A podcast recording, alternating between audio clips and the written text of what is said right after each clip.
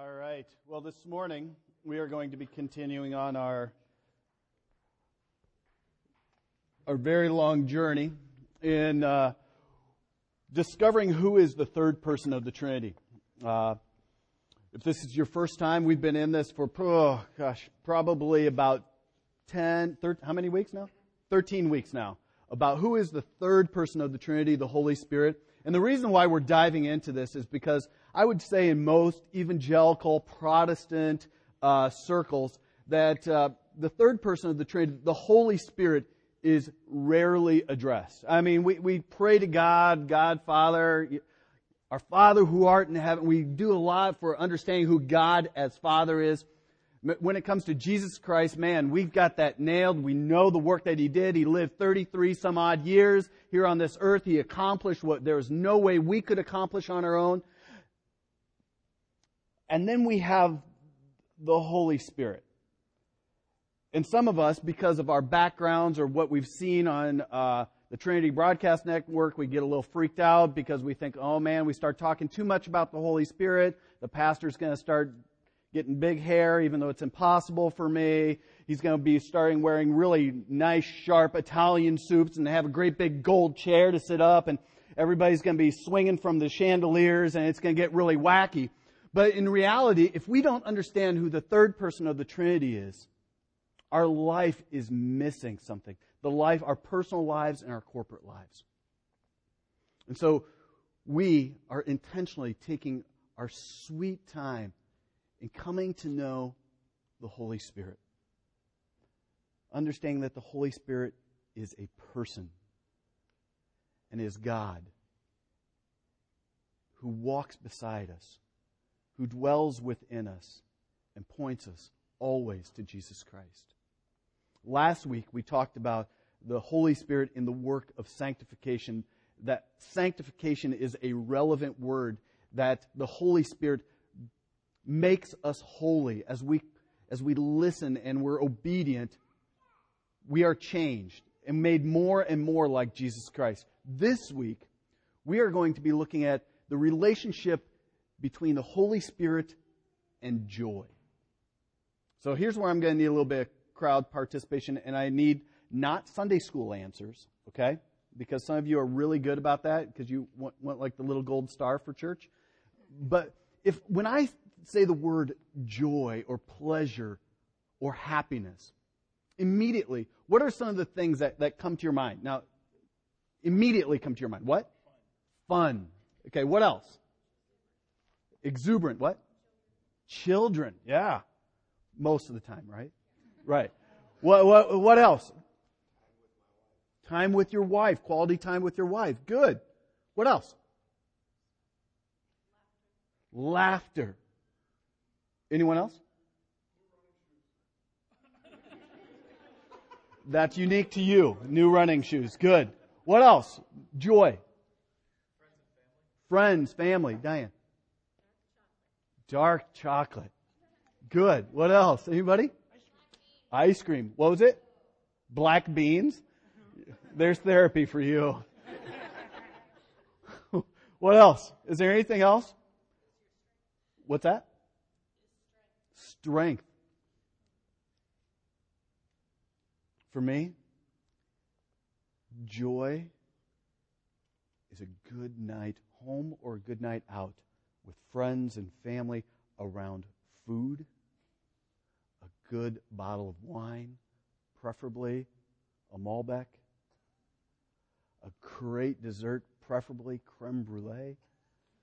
Ah, it just brings such warm, fuzzy, ah. But there's, if we really look at the, uh, the New Testament, and we look at the Holy Spirit and joy, some of what we've talked about is true, is found here. Some of it absolutely is not. Let me share from uh, Luke chapter 24. And I'm going to, just so you know, this is going to be kind of morning where I'm going to be all over the place. So if, if you don't catch it, write it down. Don't feel bad that you can't keep up, you know, paging through and flipping through all the stuff. Write it down. In Luke chapter 24, uh, it's the very end of the Gospel of Luke, and Jesus is about ready to ascend into heaven. And starting at verse 50, Jesus leads them out to a place called Bethany, and lifting up his hands, he blesses the disciples. And while he was blessing them, he parted from them and was carried up into heaven. And they worshiped him and returned to Jerusalem with great joy. And we're continually in the temple blessing God. This was a, this was a time in the, the disciples' life where they have watched their, their teacher, their rabbi, their leader, their savior crucified. And their heart also just sunk straight to the bottom, going, oh man, the one that we thought was the hope of Israel, the hope for us, is now dead. And immediately, what did they do? They scattered and they hid. And then they caught word that he's alive. And women came from the tomb of Jesus on that resurrection morning and came to the disciples and said, listen, he's alive, he's alive. And their heart starts to get excited. But yet there was still Thomas going, eh, I don't, I don't believe it. And now he's gone. Blesses them. And as he's blessing them, he disappears, not to be seen again. And told, I want you to go back to Jerusalem because something is going to happen. I'm going to pour out my spirit upon you. And here they, they leave with, what does it say? Great joy. And what do they do? They were continually in the temple blessing God. Great joy and blessing God. In Acts chapter 5, after Pentecost, there's another thing that happens. The disciples were, they were filled with such great joy and they're continually in the temple. So what were they doing? They were sharing the good news about Jesus Christ, every person they came in contact with, and they were even doing it in the confines of the temple. And they were, they were boldly proclaiming the good news about Jesus Christ. Their hearts did not care. There was no fear about it. They were telling these people about the hope that they had in Jesus Christ, who raised, who sent His Holy Spirit upon them. And they said, listen, we need to tell you about this Jesus. Well, it did not make the religious leaders of that day happy. And in Acts chapter 5, you see very quickly what happened. What did the religious leaders do? They called these disciples together and said, Did we not charge you? Did we not tell you not to teach about this Jesus? Didn't we tell you to do this? And what did they do? Peter and the apostles answered, We must obey God rather than man. The God of our fathers uh, raised Jesus, whom you killed by hanging him on a tree. God exalted him at the right hand as leader and savior to give repentance to Israel and forgiveness of sins. And we are witnesses to these things. And so is the Holy Spirit, whom God has given to those who obey him. And the religious leaders were ticked. They were just beyond uh, angry what did they want to do? They were so enraged they wanted to kill them on the spot. One of the leaders of the Pharisees said, Hold on a second. It makes no sense. If this Jesus was a fake, you know what? Let's just let it go because here, here's some cases from history. Re- leaders come and go. If, if, if it's not real, he'll fizzle. So let's not give it the attention that they're wanting. So what did they do? They called the apostles back in and just said, listen, I'm going to charge you again. Do not speak of this Jesus. In verse 40, in chapter 5, it says, they called the apostles in, they beat them and charged them not to speak in the name of Jesus, and then let them go. They beat him. And it wasn't just a, you know, a slap on the wrist. It wasn't anything like that. It, it was hard time beating, whipping them. And verse 41 seems just so odd and out of place. they, the apostles, left the presence of the council rejoicing that they were found counted worthy to suffer dishonor for the name of Jesus. And every day in the temple and from house to house, they did not cease teaching and preaching Jesus as the Christ. In 1 Thessalonians chapter 1, Paul is speaking to this church in Thessalonica, and he says, uh, we give thanks to God always for all of you, constantly mentioning you in our prayers, remembering before our God and Father your work of faith and labor of love and steadfastness of hope in our Lord Jesus Christ. For we know, brothers, loved by God, that He has chosen you, because our gospel came to you not only in words, but also in the power and in the Holy Spirit and with full conviction you know what kind of men we proved to be among you for your sake. And you became imitators of us and of the Lord. For you received the word in what? Much affliction. A lot of trials. But then it says, with the joy of the Holy Spirit. So that you became an example to all the believers in Macedonia and Achaia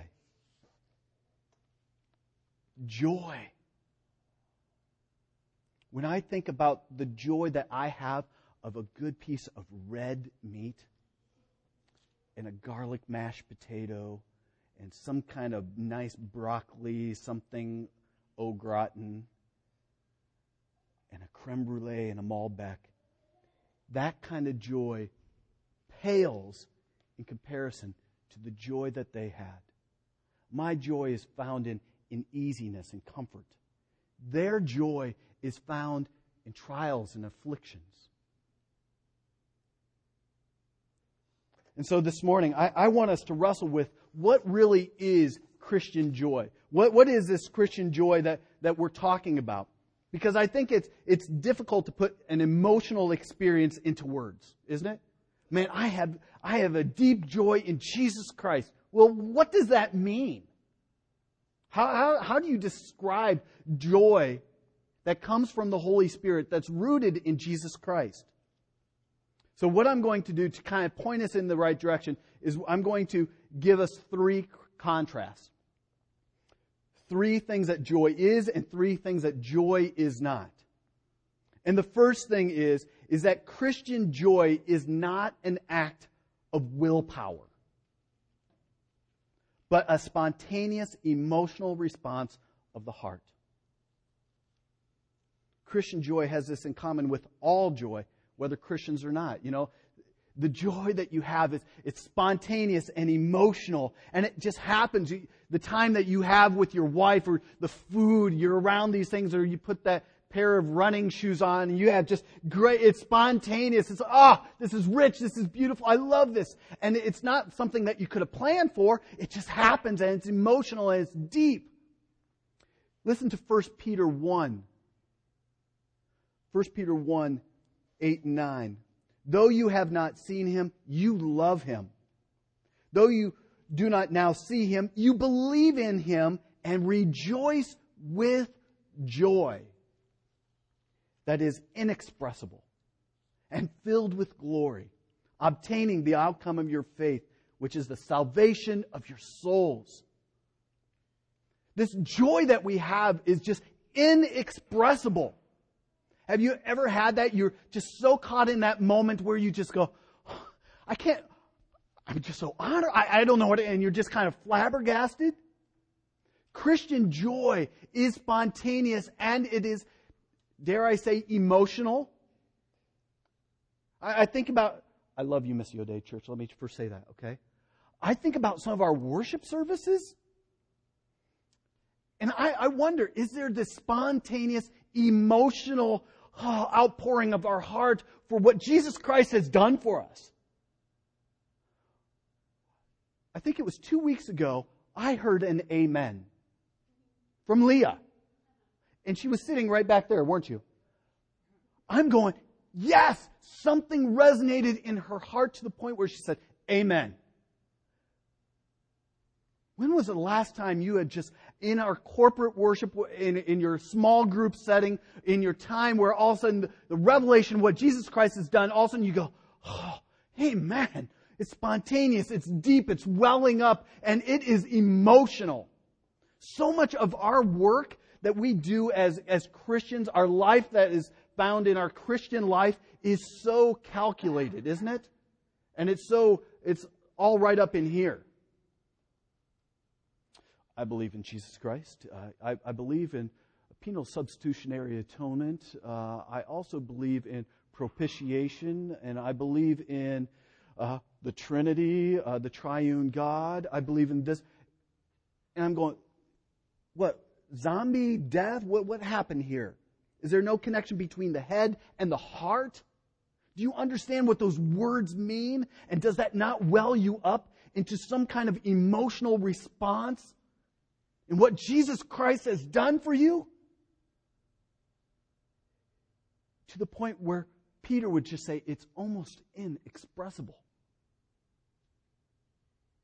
The Spirit fills you in such a way that it gives you such joy because you understand what Jesus Christ has done that it just wells up into emotion of laughter, of strength of tears, even. I remember crying when Grace was born. As a parent, sometimes you just go, oh, the joy. That was joy in the midst of tears. Christian joy is not just an act of the will, it's an emotional response. But Christian joy also, here's the second thing Christian joy is not just superficial and flimsy, but it is deep and it is firm. That's why often I like to distinguish between happiness and pleasure. Happiness is just like, oh, that was really cool, or we, we're having a great party, and, and then five minutes later, what happens? It's gone. Or this person steps into the room and it's gone. All the emotions. That's happiness. It's dependent on something else. Pleasure.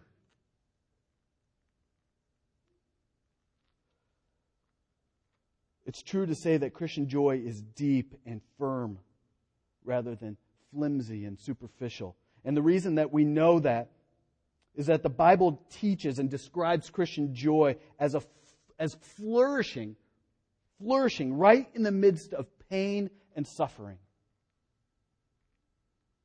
It just blossoms. Joy even blossoms in the midst of pain and suffering. Which in, in our world, that just seems like an oxymoron. How can you have joy in the midst of pain and suffering?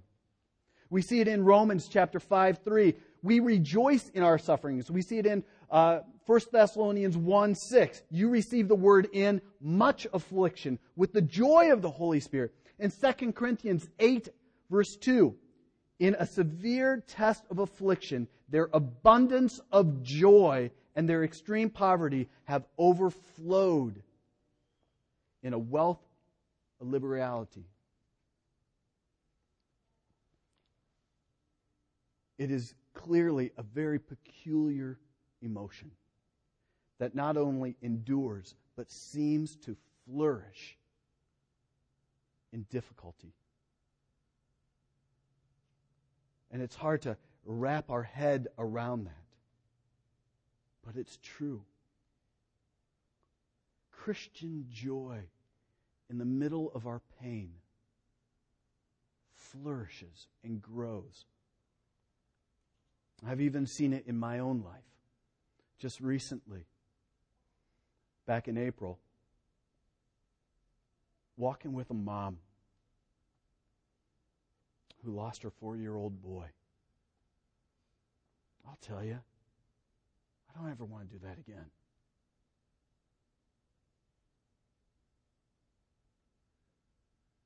But my joy came with that mom in the middle of her pain and my pain.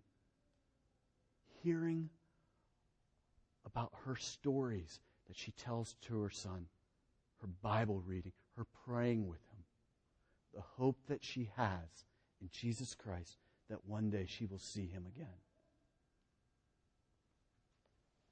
So deep beneath the turbulence of the surface of my life, of our life, runs a strong current of confidence and joy that wells up in the sovereign hands of God. Trusting that in the midst of my pain and my sorrow and my, my struggles and my sufferings, all these kind of things that are going on in my life, that God is sovereign and He, he is able to sustain me because I am His child. I am sustained by the hand of God. And that brings me great joy in the midst of this, trusting that although I am weak, He is strong. The third thing is that Christian joy is not natural. It's not natural, but rather it is a spiritual, supernatural thing. This distinguishes Christian joy from all other joys. When something is called spiritual in Scripture, it means that it comes from the Holy Spirit and has the character of the Holy Spirit. Christian joy is not, oh, I love this great meal. That's joy. But it has no real depth or sustainability. Christian joy, it comes from the Holy Spirit indwelling us and enlivening us in such a way that it brings about the character of the Holy Spirit, the character of Jesus. It brings about joy. And what makes something truly spiritual is that it is produced under the special influences of the Spirit of God and the character of the Spirit of God. So when we say that Christian joy is spiritual and not natural, we mean that it is produced by the Holy Spirit, the Spirit of God, and the kind of joy that God has. Galatians 5:22 says the fruit of the spirit is love, joy, peace, patience, kindness, and yada, yada, yada. Thessalonians 1 6 said, said that the Christians received the word in much affliction with the joy of the Holy Spirit. Romans 14 7 says that the kingdom of God is righteousness and peace and joy in the Holy Spirit. And Jesus, on several occasions, said that he wanted to have his joy fulfilled in his disciples. So there's plenty of biblical evidence to say that Christian joy is not just a mere product of the human heart or the human spirit in response to different kinds of circumstances. It is a product or a fruit of the, of the Spirit of God. But there is a kind of a false joy that we see. One of the practical reasons to know that joy is natural, or is supernatural, not natural. Christian joy is supernatural. We, we've got to understand that there is a false kind of joy. There's a, joy that's not real and authentic. And we see Jesus giving an example of that in the parable of the four, four soils. If you know this very well, in, in Matthew chapter 13, Jesus gives all kinds of, uh, he gives four different examples of four different kinds of fruit that as seed is being thrown out, there's different kinds of results that are going on. And one of the examples that he talks about is the seeds of the gospel landing on rocky ground. Listen to this. Matthew 13, 20 and 21. As for what was sown on the rocky soil, this is the one who hears the word and immediately receives it with joy, yet he has no root in himself, but endures for a while. And when tri- tribulation or persecution arises on account of the word, immediately falls away. As a youth pastor, I've seen this where there's this, oh, oh yeah, yeah, oh, that sounds so good. I want that. That sounds oh, happy, joy. I'm in this youth group kind of thing and everybody's getting excited and there's tears. There's this El Shaddai moment and people are doing this and I want that too. And so they say, I'm going to receive that. I want that. And then what happens? As soon as they hit, get back into the schools and they get back into their family situations or their workplaces, what happens? That joy fades in the midst of tribulations and persecutions because it was not real Christian supernatural joy.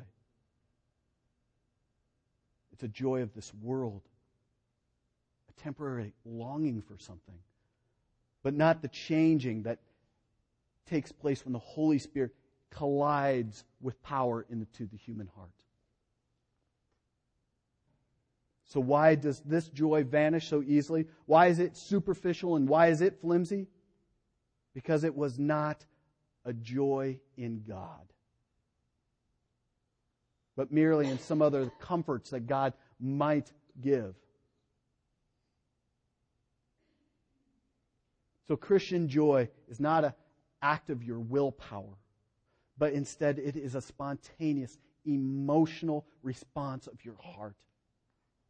It's also not superficial and flimsy, but it, it is deep and firm. And it is not natural, but it is supernatural.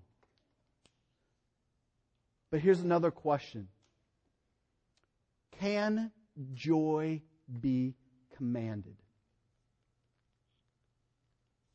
Can joy, that kind of Christian joy, be commanded?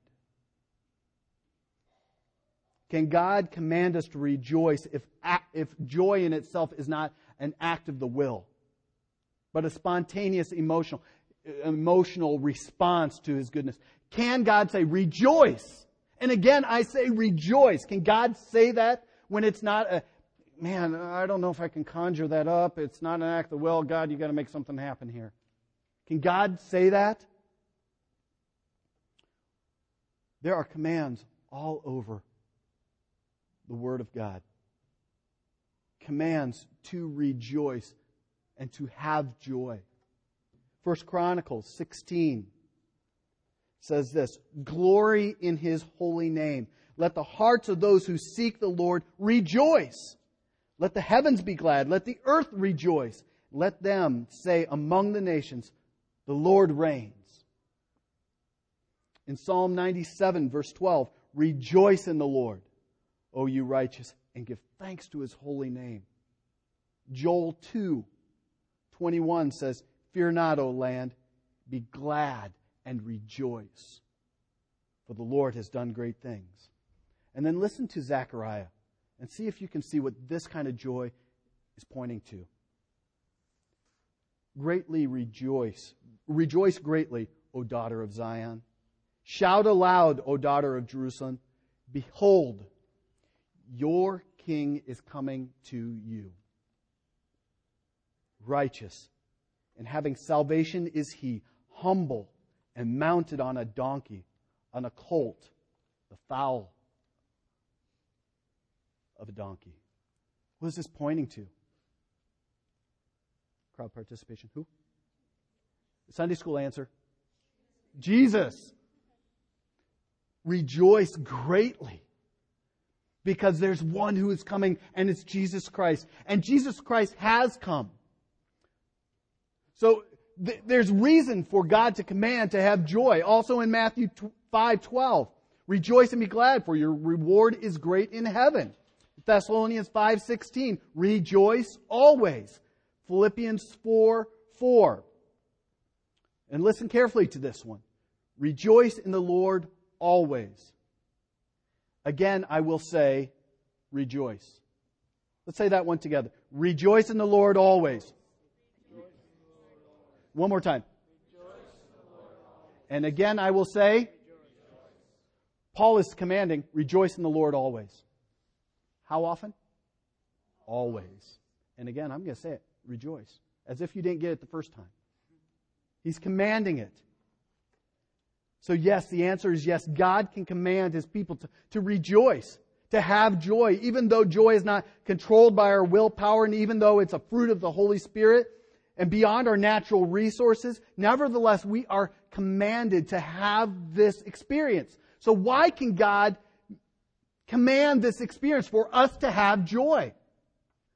The reason is because we ought to have it. Why ought we to have this? Is because God is infinitely worth our delight. God is infinitely worth our delight.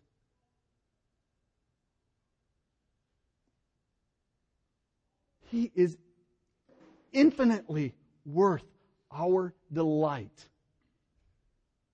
And because He is worth our delight, we should have joy.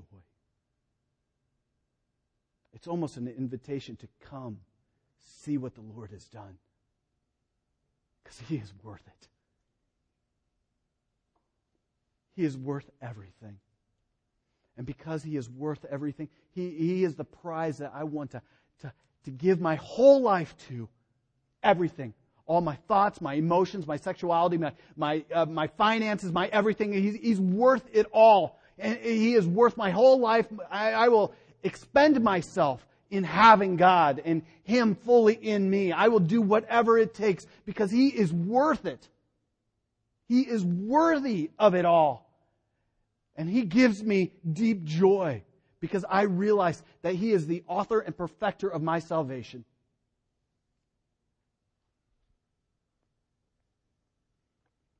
The only thing standing between the command of God to rejoice and our experience of that joy is a sinful heart.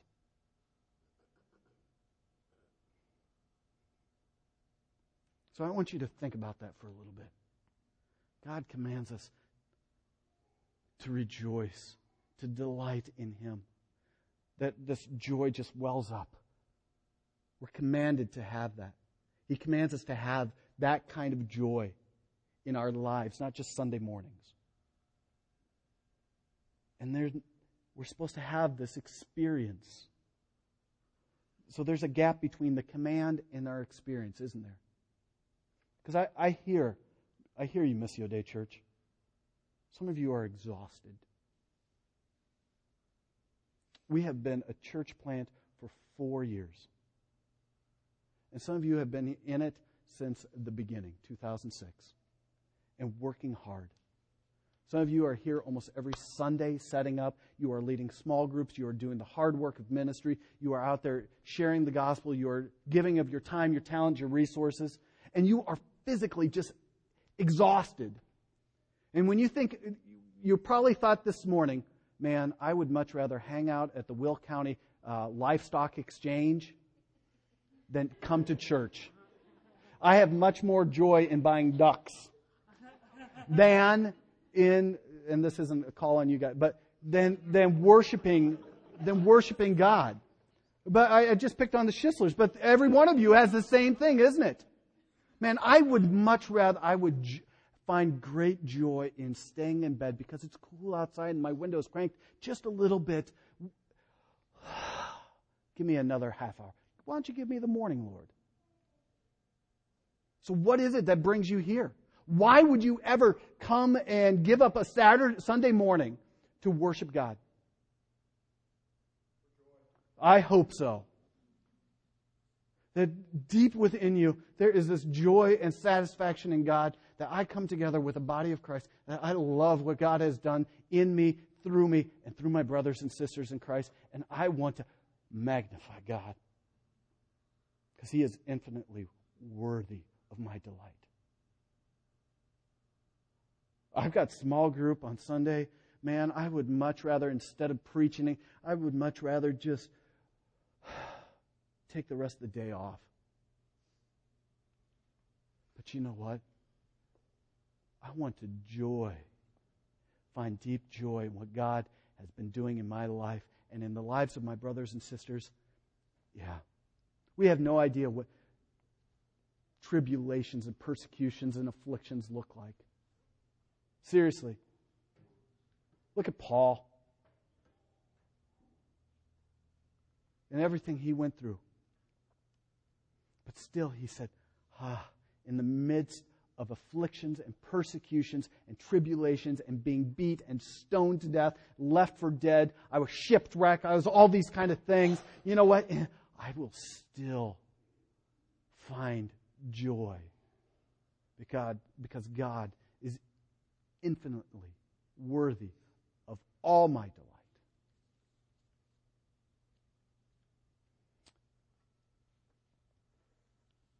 And I'll tell you, this is hard for me.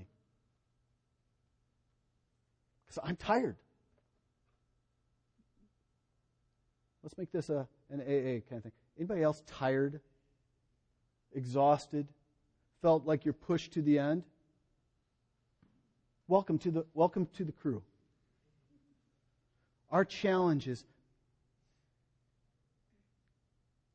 to rejoice with joy that comes from the Holy Spirit and to discover that and rediscover that and re rediscover that. Constantly discovering where our joy should be coming from. And since Scripture after Scripture after Scripture says to rejoice, we have to ask how, how does joy or rejoicing figure into our obedience of this command? How do we move from, okay, God commands it, how do we move into obedience? How do I, in the middle of being jobless, being frustrated at work, of having a difficult marriage, how do I, in the middle of my financial crisis, how do I, in the middle of my, my sin struggles and, and my shame and my this and my that, all these things that you find in your normal life, how is it that I, how, how do I move towards obedience and finding joy?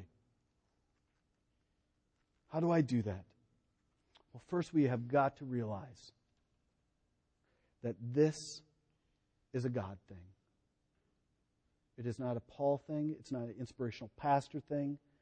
It's not a denominational thing. It's not something that you can conjure up. It is first and foremost a work of God. Romans 15, verse 13. You might want to write this down because this has been encouraging for me. The author says, May the God of hope,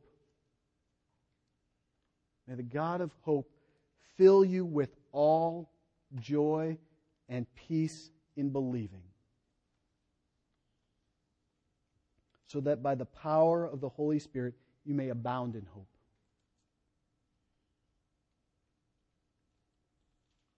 So it's the God of hope that fills you with joy and peace to the point that, what does it do? In the midst of trials and persecutions and difficulties of life or the mundaneness of life, what happens? You abound. You abound in hope. Matthew Henry put it this way on this, this very verse. He said this Joy and the joy and peace of believers arise chiefly from their hopes. What is laid out upon them is but little compared to what is laid up for them. Therefore, the more hope they have, the more joy and peace they have. Part of it is expanding our view of heaven. Part of it for some of us is expanding how much hope we should have because of what Jesus Christ came to accomplish. He came to take care of the sins that you struggle with. And I, I, I want to glory in my Redeemer who has come to take away all these things. But he goes on to say Christians should desire and labor after an abundance of hope desire and labor after it. Do you labor after this kind of thing, or do you, would you much rather put all your energies into schoolwork, your work, friendships? Do you labor and desire after these kind of things? Matthew Henry gives this idea that we must fight for everyday joy. And I'm going to tell you, we all need everyday joy. We need it. And just the look on some of your faces right here, you're going, I know. I'm struggling. So, how do we do this? One, we have to acknowledge that by nature that we are sinners. And that we are helpless to become the kind of people who rejoice in the glory of God. But rather, we would much rather glory in our own selves. We'd much rather make much of me. So we have to first acknowledge that part of the reason that we cannot uh, have everyday joy is because we're sinful by nature. And that we would much rather enjoy ourselves than find our joy in God. And that kind of joy is not fleeting. So first we got to come to the terms that we're sinful. Although we may be saved by grace, we still struggle and we're still in this process of sanctification. Yes, justified, we're made right before the eyes of God, but we are still in the process of becoming fully like Christ. So, number two, as we identify those areas of where we are struggling and we are sinful and sin impedes, number two, we have got to cry out to God that He would send His Spirit and pour out the love of God into our hearts. Cry out. God, I heard Sarah this morning. You know, she came in in a rush this morning and she goes, I just don't feel like I'm connected with God. And, you know, how Sarah will talk when she, I just, Holy Spirit, come fill me. And that's exactly what you got to do. God, I am in the midst of this rush and my life is a mess. Would you come and fill me and take the place of all this anxiety and junk and distractions? Lord, I need you fill me right now. I need you more than anything else. Like in a dry and weary land, I long for you. I long for you. I desire you. Uh, as a deer pants for the water, so my soul longs for you. And you know what that picture of a deer panting? It's not this just really nice little fawn coming along and sucking. It is as a deer is, if you, if you've ever heard, deer hunter, have you ever heard a deer panting because it's been running and being chased down? That's the deer panting for water. So our soul longs. Do we cry out for God? Third, as God's pure and holy love is poured out on us, and as we submit to the Holy Spirit's sanctifying work, we must repent. It's not just acknowledging, oh yeah, I struggle with this. Repenting, metanoia is turning and going a different direction. Changing your course. Being active I repent. God, as, oh, as your love, even as your grace is being poured out on me, as, as I receive fresh and anew your love and your spirit is re-reminding me, oh, Lord, that just breaks my heart and I am going a different direction. I will no longer follow this course, which is just fake joy. It's the worldly joy is it's fleeting, it's flimsy, it's superficial. I'm going another direction. I will follow more closely after you. I des- my, the desires after my heart are you. So God, I repent. I'm calling it what it is. David, in Psalm 51, his, his cry is, Create in me a clean heart, O God and renew a right spirit within me. Cast me not away from your presence, and take not your Holy Spirit from me, but restore to me the joy of what? Of my salvation. And uphold me with a willing spirit. David was aware that in order to experience the joy he once had in his salvation, he needed God's inner spiritual renewal as he repented. And lastly, we need to set our minds on the biblical expressions and evidences of God's love for repentant sinners. Turn to Romans 8.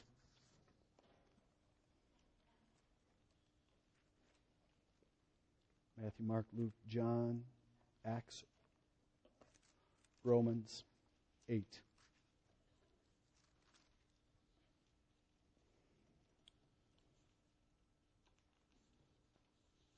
Start at verse 31. And this is a biblical expression and evidence of God's love for repentant sinners.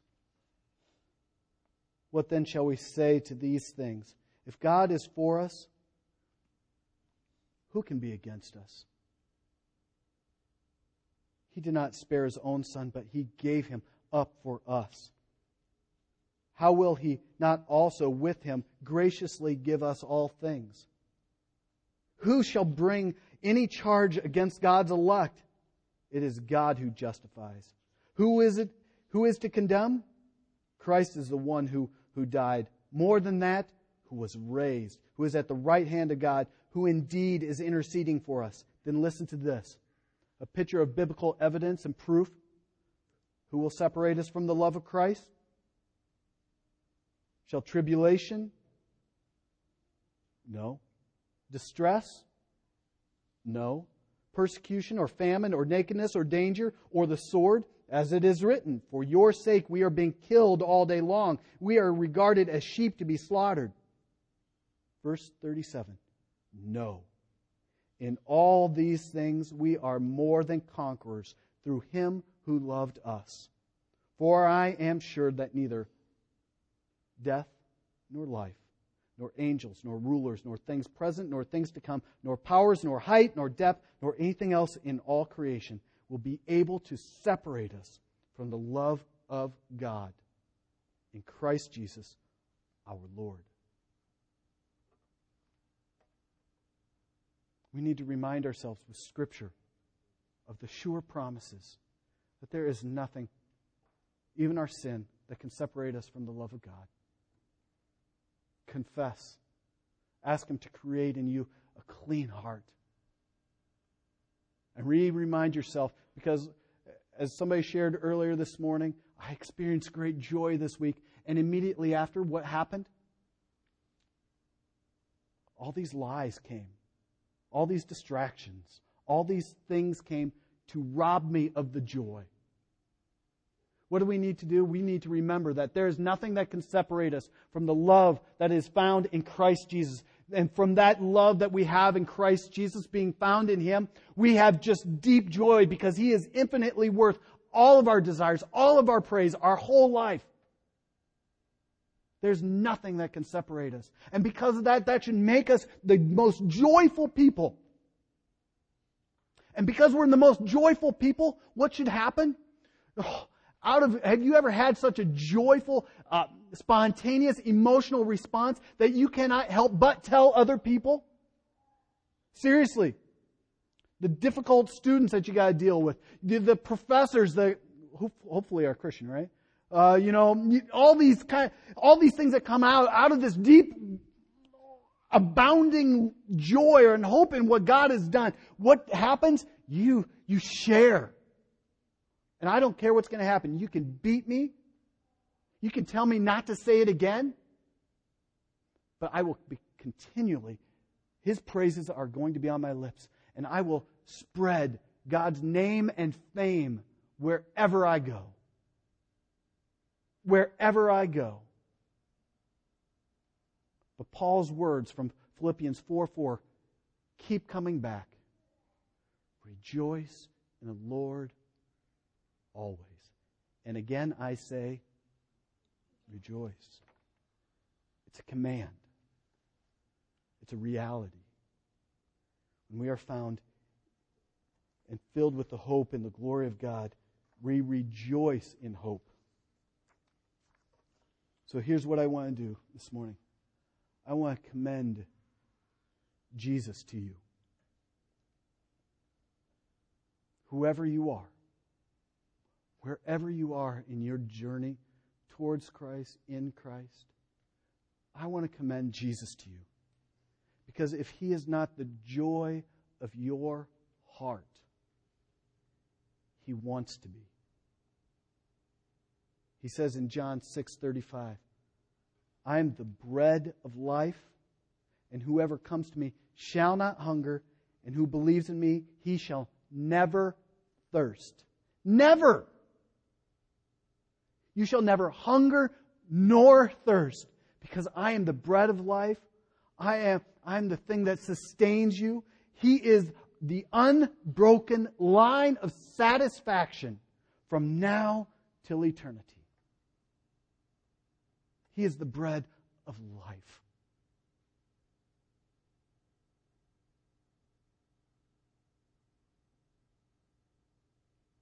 As we come to communion, I want you to hear that.